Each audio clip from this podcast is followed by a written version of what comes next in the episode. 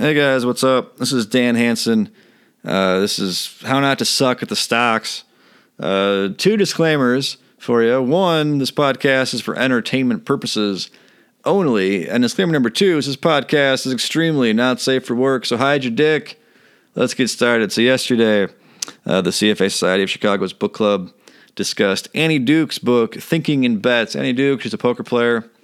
Um, if you've never played poker before, that's fine. The book, it isn't a poker book. The principles in the book are derived from playing poker, but they can be applied to anything.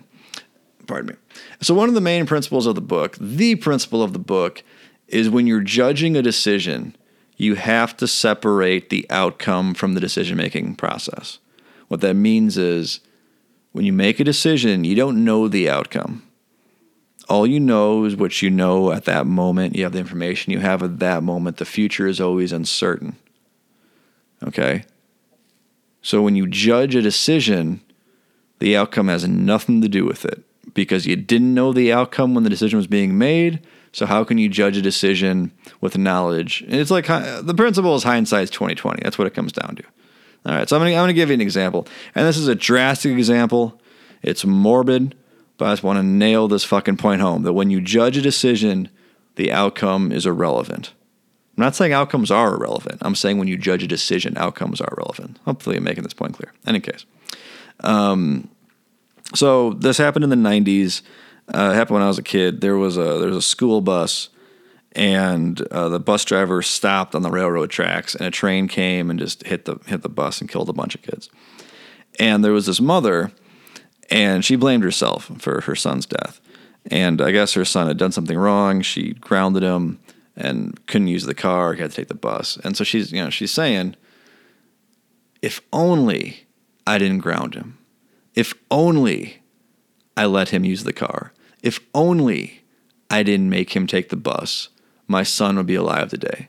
And now, here's the thing those are all true statements, but they're also irrelevant. If you were her grief counselor, you wouldn't necessarily use that word. But she made the correct decision at the time. She was the parent. The son did something wrong. She disciplined her son. End of story. That's what responsible parents do. It was the correct decision. The outcome couldn't have been worse, but it was still the correct decision. And no one in the right mind, well, except for her, incidentally, uh, would blame her for her son's death. So, okay, that's an extreme example. Pardon me, but I wanted to really hit the point home. Uh, you know, at the poker table, you just to lighten things up. At the poker table, you see it all the time. Someone will have like seven deuce. They fold it. The flop comes seven, seven, seven. Oh my God, they would have had four of a kind. I should have played that hand. No, you stupid fucking asshole. You shouldn't have. You made the right decision when you folded it. So the idea is if you consistently make the right decision, you may lose in the short run, but you'll win in the long run. And if you consistently make the wrong decision, you'll you'll win sometimes in the short run, but you'll lose in the long run. So, for example, uh, Bitcoin. So I first learned about Bitcoin in January of 2013 when it was at like 20 bucks, and I remember thinking, man, what if I just threw a grand at it? And sometimes I like to you know do the math and see how much money I would have made, and it's just for fun because I know if I was the kind of idiot that invested in Bitcoin, I would go broke. Because if I just applied that same decision making process, which is essentially, hey, it's just a thousand bucks, why not? Well, okay, if I just if I applied that logic to everything in my life, I'd be fucking broke before you knew it. And you know, it's like the old adage: the worst thing that can happen to you when you walk into the casino for the first time is win. That's how they fucking get you. And and also, incidentally, with Bitcoin, uh, I would have never let it grow to where it is now. I'd have always just kept selling you know, I wouldn't have let us like let it ride and held it. I'd have been selling and selling and selling. So the actual amount would be much, much less anyway. But in any case, I, you can't lose sleep over that kind of shit. It's like what Warren Buffett says. Uh, you can't kick yourself for shit you don't know. You know, like if there's an investment you don't understand, you can't, you couldn't have predicted it. How could you blame yourself for that? And, and so that's how you have to look at it is – I, I don't worry when other people make money in investments that I can't predict. It doesn't bother me at all. If I see other people and they're, they're making shitloads of money investing in Bitcoin or investing in Litecoin or whatever, doesn't bother me. because I know if I stick to what I know and if I consistently apply a sound logical framework to stocks I know, then I'm going to make money in the long run. And that, that's all that matters to me. I, will I'll turn out a healthy profit, and the rest is just noise. And and you'll you'll hear from traders a lot and uh, invest people that claim to be investors. This idea that if the stock goes up, oh my God, I shouldn't have sold. And if the stock goes down, oh my God, I should have sold. Well, that's just results oriented thinking. And you don't actually learn anything from that. What did you learn? That if the stock goes up after you sold it, you shouldn't have sold it? How the fuck is that applicable? Do you have a crystal ball where this strategy can actually be of some use to you? No, of course not. You go to war with the army you have. You don't know if the stock's going to go up or down or not when you make the, the decision to sell. The outcome is completely irrelevant to the decision. I think I made that point uh, fairly clear. Uh, the 10 10 10 rule. So, one, uh, there's one section here I liked. Uh, she talks about the 10 10 10 rule, which is when something happens to you, think, okay, sorry, uh, there, there's multifacets to it. Uh, when something happens do you, think, how is this going to affect you in 10 minutes? How is this going to affect you in 10 months? How is this going to affect you in 10 years? I, I might be fudging the time frame, but the general idea is to put things in perspective. You know, like chances are in 10 months, that story about like, you know, your apartment flooding or something is just going to be a funny story. Chances are it's not like, man, that was the beginning of the end for me when I got that flat tire in the middle of the night. You know? So it puts things in perspective. And with the decision making, another thing she said is like, think about if, if you want to make a decision, think about uh, how you'd feel if you made the decision 10 minutes ago or 10 months ago, etc. So sometimes when I'm studying for the CFA, I'm uh, level three, sometimes I just want to quit. Sometimes I just want to run out of the building fucking screaming. But I don't, and I stick with it. And it, using her principle, it's like, how would I feel if 10 minutes ago I quit? I'd probably feel like fucking shit and then that's what keeps you going. So I like that. I like that part of the book. The idea of thinking almost fourth dimensionally. That sounded that sounded extremely uh, coffee house, but thinking fourth dimensionally, like how is this decision going to look in the future to my to my future self? If the past self made this decision, there's a funny. Uh, I guess she's quoting Jerry Seinfeld, where Jerry Seinfeld is saying, uh, you know, night guy, night guy wants to stay up yeah, morning guy is going to wake up, you know, tired and hungover with only five hours of sleep. But that's that's morning guy's problem. I'm night guy.